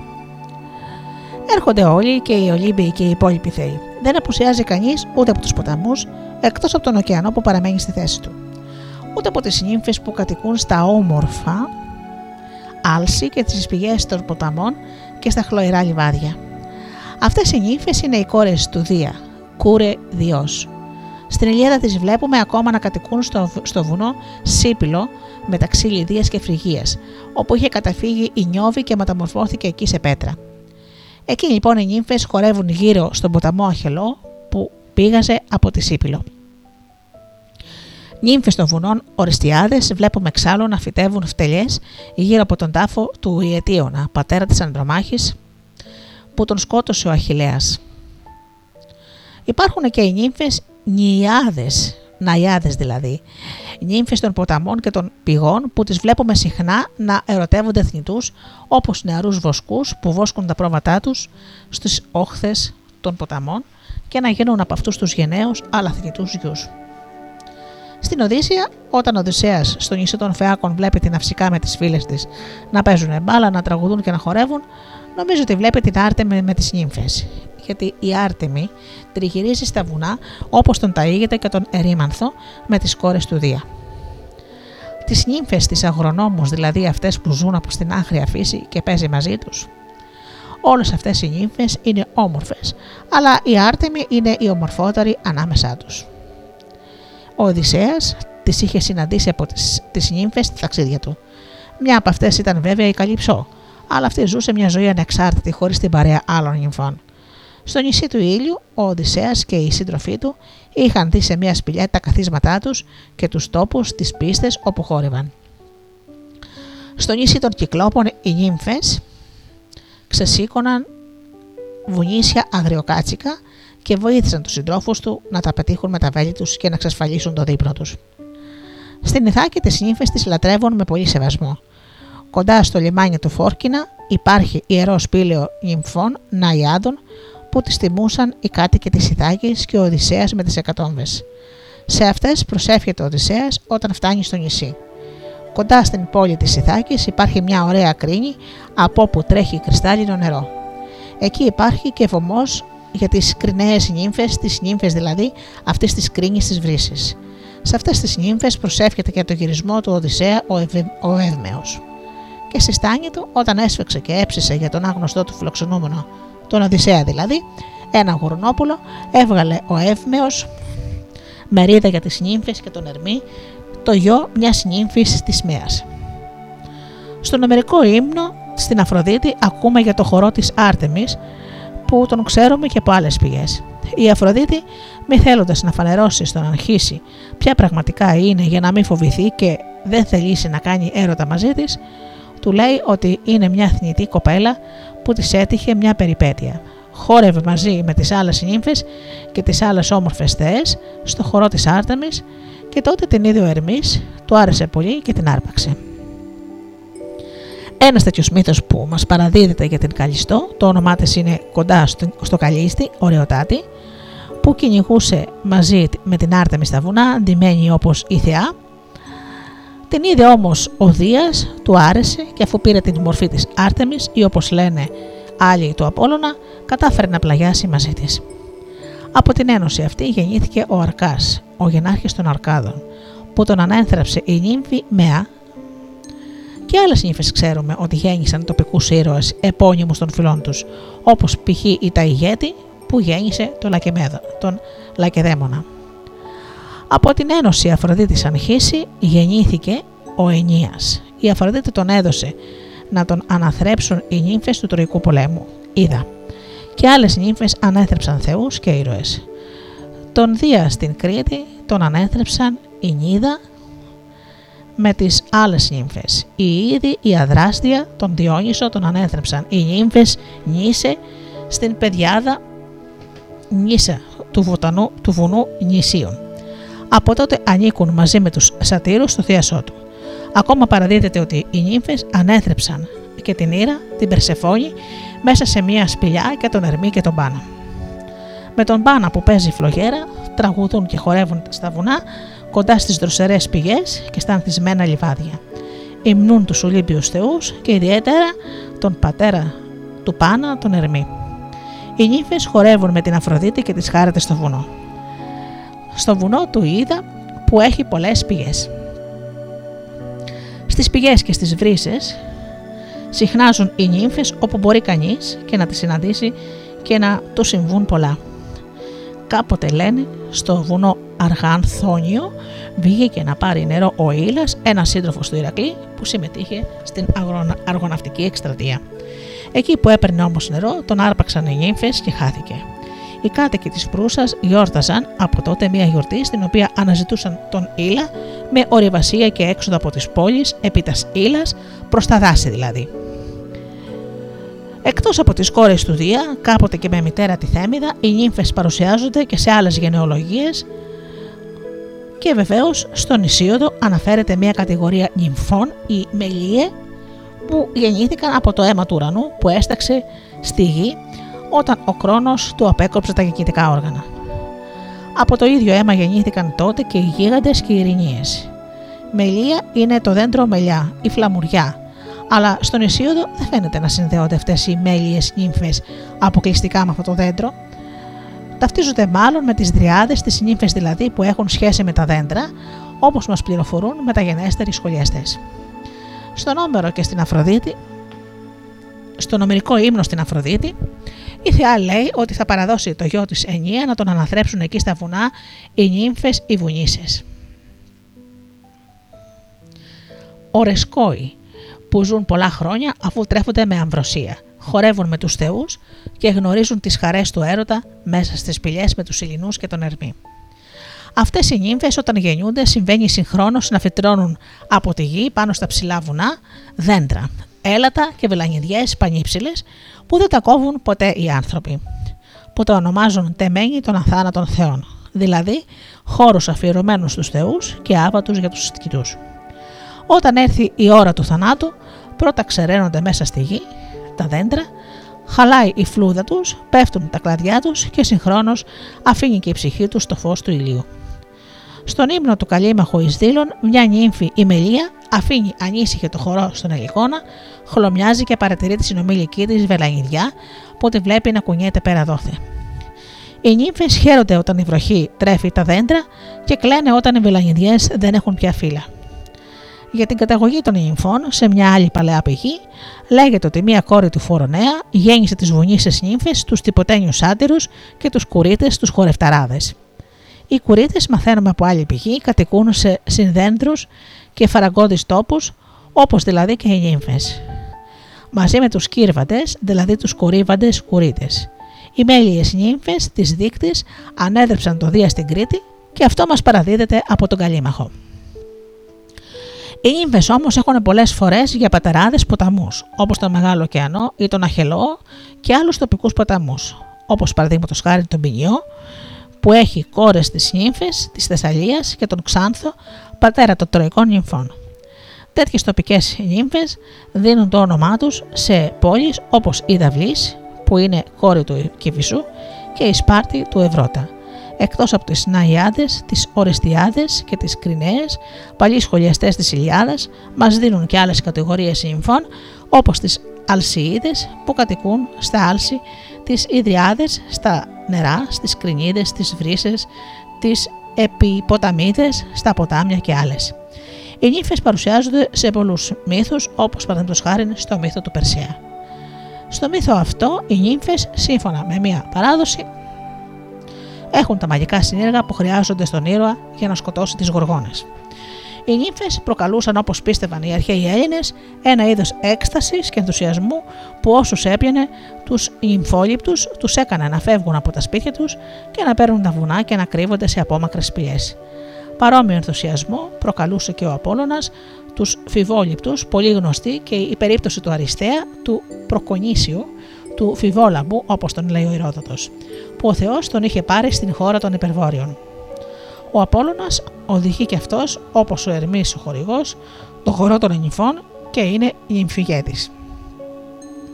Οι νύμφες έχουν στενή σχέση με τη μαθηματική τέχνη του Θεού, αυτού και τις ιατρικές θεραπευτικές του ικανότητες. Μάντις οι ίδιες γεννούν και παιδιά μάντις ή σοφούς και γιατρούς. Παραδείγματος χάρη, η νύμφη Χαρικλό ήταν η μητέρα του Μάντι Τηρεσία, η νύμφη Βλάστη ή Βάλτη του Επιμενίδη, του Χείρονα η Φιλίρα και του Ασκλήπιου η Κορονής. Υπήρχε και μαντίο γνωστό κατά τους χρόνους των Περσικών πολέμων, το λεγόμενο του Βάκχη που έπαιρνε την έμπνευσή του από τις νύμφες.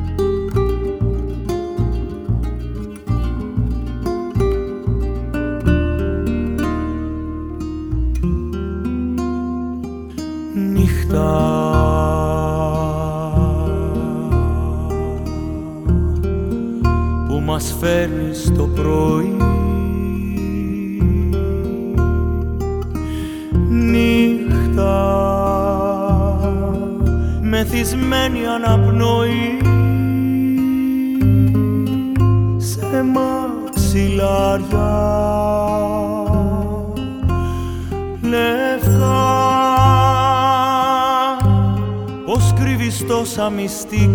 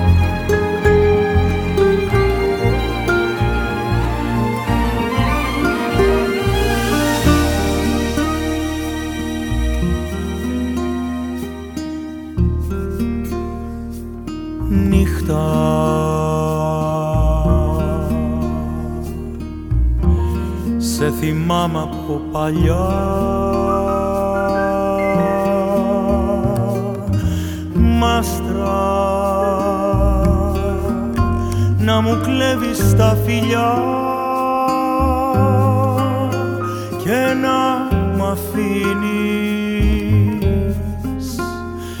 Μετά τα μάτια να έχω ανοιχτά και να με βρίσκει ο ουρανός.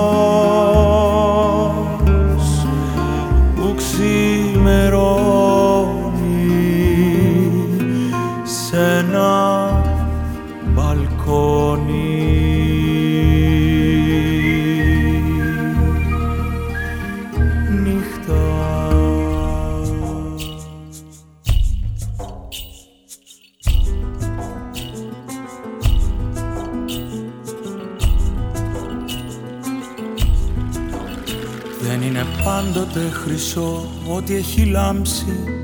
Μπορεί μια σπίθα που ήρθε μόνο για να κάψει.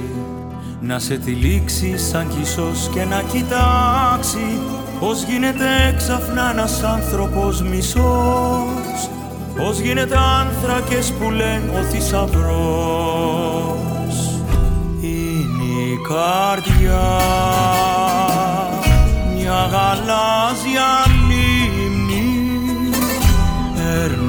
Περνάει χαρά. Μαργυρά κουπιά. Μα σαν θυμάτωσαν ορφυρό καμίνι. Κι αυτό που νόμιζαν δεν είσαι πια.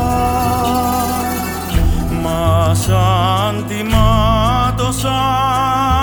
θυμάτωσαν πορφυρό καμίνι κι αυτό που νόμιζαν δεν θα σε πια.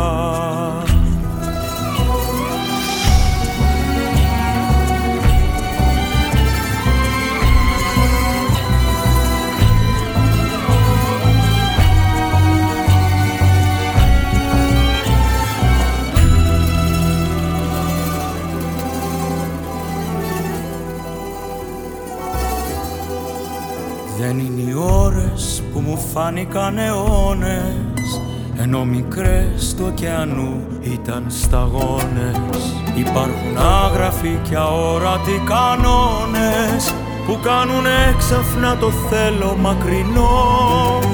Πότε δεν έπιασε το λίγο ουρανό. Είναι η καρδιά μια γαλάζια λίμνη περνάει χαρά. Μαργυρά κουπιά. Μα σαν τιμάτωσαν πορφυρό καμίνι κι αυτό που νόμιζαν δεν είσαι πια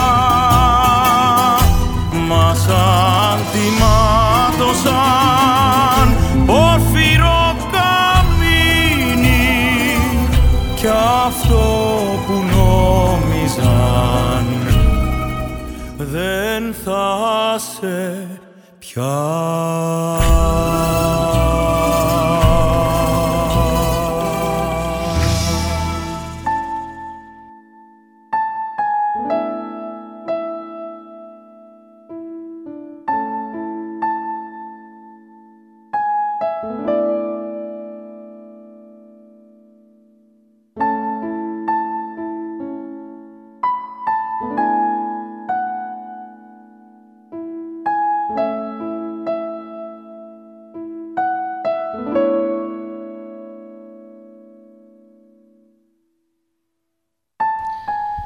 Και τώρα ας μιλήσουμε για τις νηριίδες.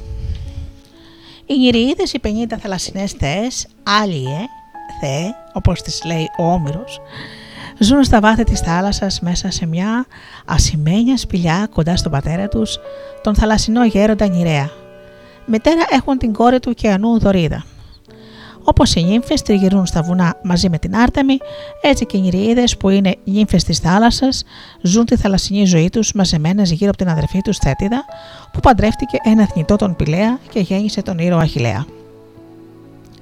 Έτσι μαζεύονται όλες και οι 50 γύρω από τη Θέτιδα, όταν εκείνη μέσα στα βάθη της θάλασσας ακούει τον Αχηλέα και θρυνεί και να οδύρεται μόλις μαθαίνει τον θάνατο του Πάτροκλου. Οι νηριίδες συμμερίζονται τον πόνο της θέτιδας, χύνουν δάκρυα, χτυπούν με τα χέρια τους τα στήθη και θρυνούν σαν ένας χορός με κορυφαία τη θέτιδα. Όλες μαζί στη σειρά την ακολουθούν όταν εκείνη βγαίνει από τη θάλασσα και πάει στον Αχηλέα και κάθονται όλες στην τροϊκή ακτή, εκεί που είναι αγκυροβολημένα τα πλοία των Μυρμιδόνων. Όταν έπεσε νεκρός ο Αχηλέας και οι συμπολεμισές του άρχισαν να τον κλαίνε, ακούστηκε μια φοβερή θεϊκή βοή σε όλη τη θάλασσα. Οι Αχαιοί πολεμιστές καταφοβήθηκαν και ήταν έτοιμοι να τρέξουν στα καράβια τους αν τους εξηγούσε ο Νέστορας που το είχε καταλάβει. πως ήταν οι Νηριείδες με τη θέτιδα που έρχονται από τη θάλασσα θρυνώντας τον νεκρό Αχιλέα. Οι Νηριείδες όμως συμμετείχαν και στις χαρές της αδερφής τους της θέτιδας. Στους γάμους της με τον, με τον Πηλαία ήταν εκεί που χόρεψαν τον κυκλικό χορό, παίρνοντας ωραίες χορευτικές στροφές. Με τις μεταγενέστερες πηγές τις βλέπουμε να συμπαραστέκονται και σε άλλων αδερφών τους στι τύχες, όπως της Γαλάτεια που παντρεύτηκε τον κύκλοπα Πολύφημο και της Αμφιτρίτης που παντρεύτηκε τον Ποσειδώνα. Το ίδιο πρόθυμες είναι να συμπαρασταθούν και να βοηθήσουν άλλους θεούς και ήρωες ή απλούς θνητούς και τρέχουν να βοηθήσουν και να σώσουν τους ναυτικούς, να κατευνάσουν τους ανέμους, να σταματήσουν την τρικυμία, να κάνουν τα θαλασσινά ταξίδια πιο γρήγορα. Έτσι μαθαίνουμε ότι συνόδευσαν την αρπαγμένη από το Δία Ευρώπη στο θαλασσινό της ταξίδι προς την Κρήτη και βοήθησαν το πλοίο του Ιάσου την Αργό να περάσει τις πλακτές πέτρες. Για τους αργοναύτες ήταν μεγάλη χαρά να τις βλέπουν να στριφογυρίζουν γύρω από το πλοίο σαν δελφίνια. Από τα βάθη της θάλασσας που ζουν μπόρεσαν να σώσουν σε δύσκολες στιγμές ακόμα και θεούς. Έτσι όταν η Ήρα πέταξε από τον ουρανό τον ύφεστο, τον έπιασαν στην αγκαλιά τους η Θέτης, η Οκεανίδα, η Ευρυνόμη και τον κράτησαν 9 χρόνια κοντά τους. Και πάλι η Θέτης έπιασε στην αγκαλιά της τον Διόνυσο που είχε βουτήξει από το φόβο του στη θάλασσα όταν ο βασιλιάς Λικούργο τον έδιωξε από την ίσα μαζί με τις νύμφες που τον ανέτρεφαν. Στη συνηθισμένη της ζωή οι Νηριείδε τραγουδούν και χορεύουν, παίζουν μουσική με τον Τρίτονα, τον γιο της αδερφής του Αμφιτρίτη, γλιστρούν στα κύματα καβάλα σε δελφίνια, σε υπόκαμπους και σε άλλα θαλάσσια πλάσματα, αναπάγονται στις ακρογιαλιές και όταν είναι ελιακάδα ή φεγγαρόφωτο, κάθονται στη στεριά στις ακρογιαλιές ή στις εκβολές των ποταμών και στεγνώνουν τα μαλλιά τους φημίζονται για την ομορφιά τους, τόσο που η Κασιέπια, η γυναίκα του Κυφαία και μητέρα της Ανδρομέδας, που πίστευε στην ομορφιά της, τόλμησε να φιλονικήσει με τις Νηρίδε για το ποια ήταν πιο ωραία. Ο Ποσειδώνα όμως δεν επέτρεπε μια τέτοια προσβολή και τότε ήταν που για τιμωρία έστελε το θαλασσινό τέρας που θα κατασπάραζε την Ανδρομέδα αν δεν την έσωζε ο Πρεσέας. Είναι ένα πολύ αγαπητό θέμα οι νηριείδες και στην ποίηση και στην τέχνη. Έχουν ανθρώπινη μορφή και φορούν ωραία μακριά ρούχα από τον 4ο αιώνα π.Χ. Τις παρουσίαζαν πολύ ελαφρά ή και γυμνές. Οι νηριείδες είχαν σημαντική θέση στη λαϊκή θρησκεία. Η λατρεία τους ήταν πολύ διαδεδομένη, ιδιαίτερα στα νησιά και στα παράλια μέρη. Συχνά λατρεύονταν μαζί με τον Ποσειδώνα και την Αμφιτρίτη. Οι Θέτης, η Αμφιτρίτη βέβαια, είχαν και δική τους ανεξάρτητη λατρεία. Η Αμφιτρίτη ξεχωρίζει και ως σύζυγος του Ποσειδώνα και δεν είναι τυχαίο πως την είπαν και μητέρα των Ηρίδων. Έχει εισάξια θέση μέσα σε άλλους θεούς της θάλασσας, τον Πρωτέα, τον Φόρκη, το γιο της τον Τρίτονα, τον Γλάφο, τον Γλάφκο και τον Ηρέα.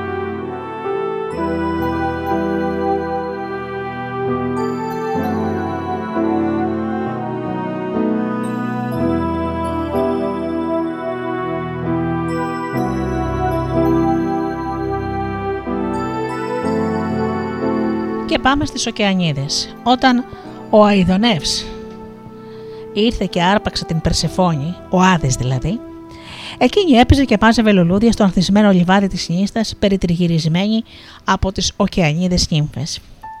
Πατέρας των Οκεανίδων αυτών ήταν ο Οκεανός και η μητέρα τους η Τυθής. Όλες μαζί ήταν 3.000 και είχαν 3.000 αδελφούς, τους ποταμούς. Στις Οκεανίδε, ο Δία αναθέτει το έργο να φροντίζουν το μεγάλωμα των παιδιών των ανθρώπων που τρέφουν τα νιάτα. Σε αυτό το έργο συνεργάζονται με τον Απόλλωνα και τα αδέρφια τους, τους ποταμούς.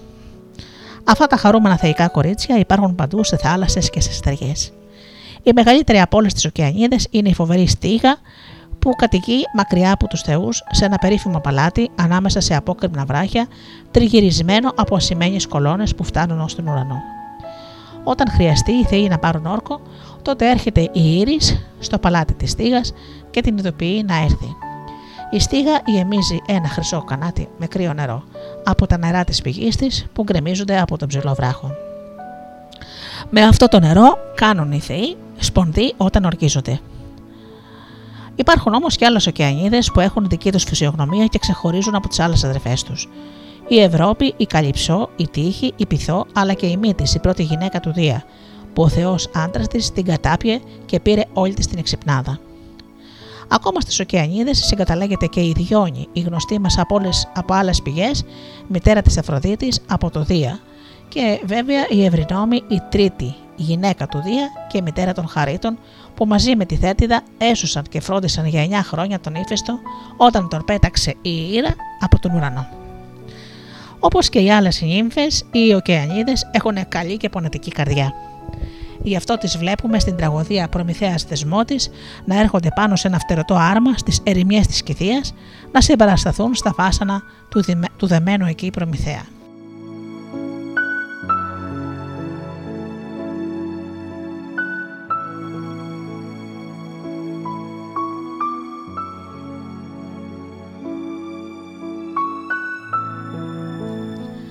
Και κλείνουμε με τις εσπερίδες. Όταν ο Ερακλής είχε επιτελέσει τους 10 άθλους του, ο βασιλιάς Ευριστέα δεν παραδεχόταν ότι ο καθαρισμός των στάβλων του Αυγία και η εξόντωση της Λερναίας Ήδρας ήταν άθλη, και γι' αυτό του ανέθεσε ακόμα άλλους δυο, ώστε να γίνουν πράγματι 10.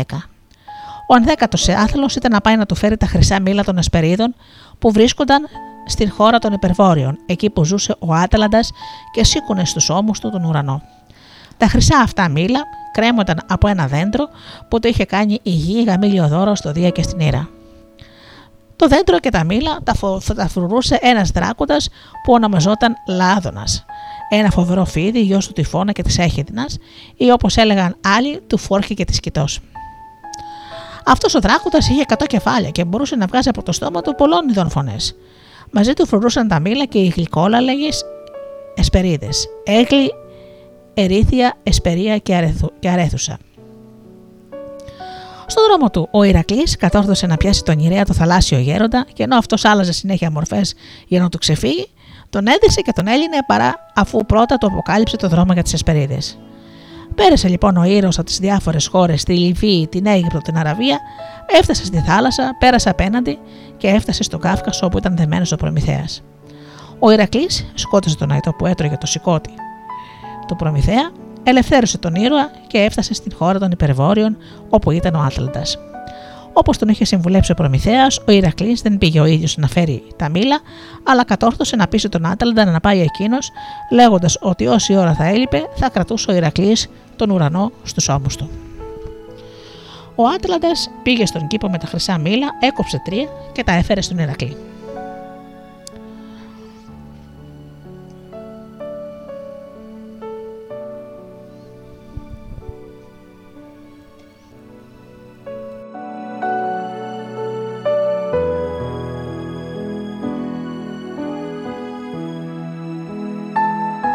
Δεν ήθελε όμως τώρα να, να ξανασηκώσει τον ουρανό και τελικά ο Ηρακλής κατόρθωσε να ξεγελάσει τον Άταλαντα, να του ξαναφορτώσει τον ουρανό και να πάρει τα μήλα και να φύγει. Άλλοι έλεγαν πως ο Ηρακλής δεν έστειλε τον Άταλαντα να πάρει τα μήλα, αλλά πήγε ο ίδιος και τα έκοψε, αφού σκότωσε τον Δράκοντα που τα φρουρούσε. Και τα πήγε στον Ευριστέα. Αυτός τότε τα χάρισε στον Ηρακλή και εκείνος με τη σειρά του τα έδωσε στην Αθηνά. Η θεία όμως τα πήγε πάλι στη θέση τους γιατί δεν επιτρεπόταν τα ιερά αυτά μήλα να βρίσκονται αλλού. Άλλοι τοποθετούν την περιπέτεια του Ηρακλή με τα μήλα των Ασπερίδων στην επιστροφή από την αργοναυτική εκστρατεία. Όταν οι αργοναύτες είχαν φτάσει στη Λιβύη και τριγύριζαν μέσα στην έρημο, φτάνοντας απελπισμένα να βρουν νερό, έφτασαν στον ιερό κήπο όπου ο Λάδωνας φρουρούσε τα χρυσά μήλα.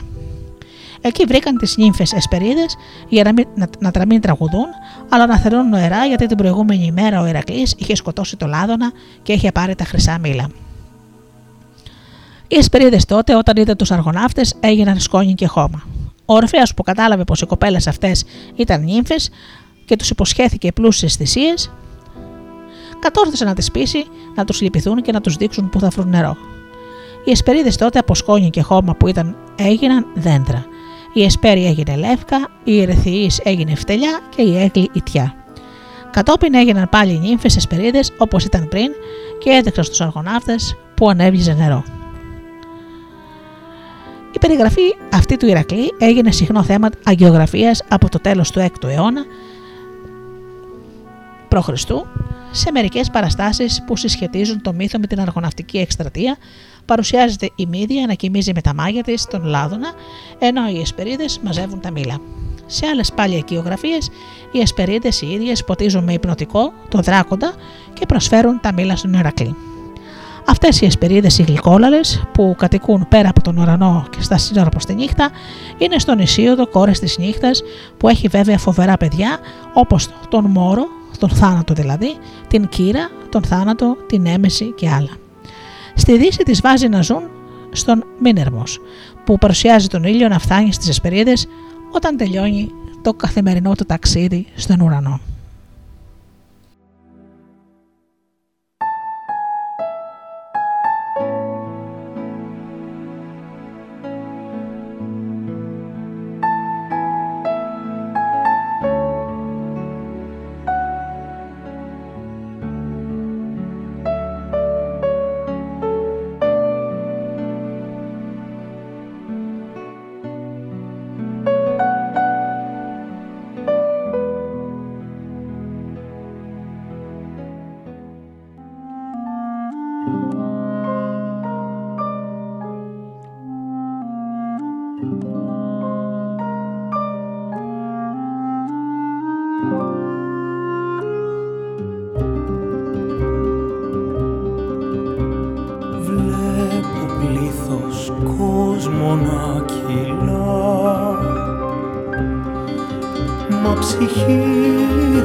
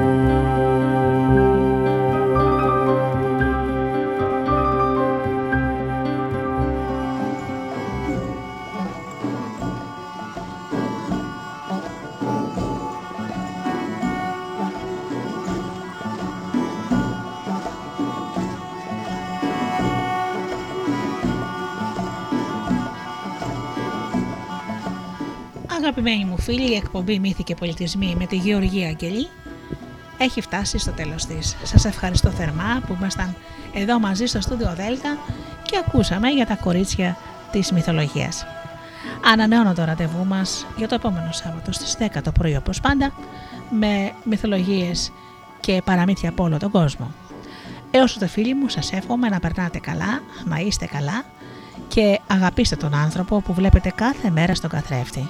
Καλό σας απόγευμα.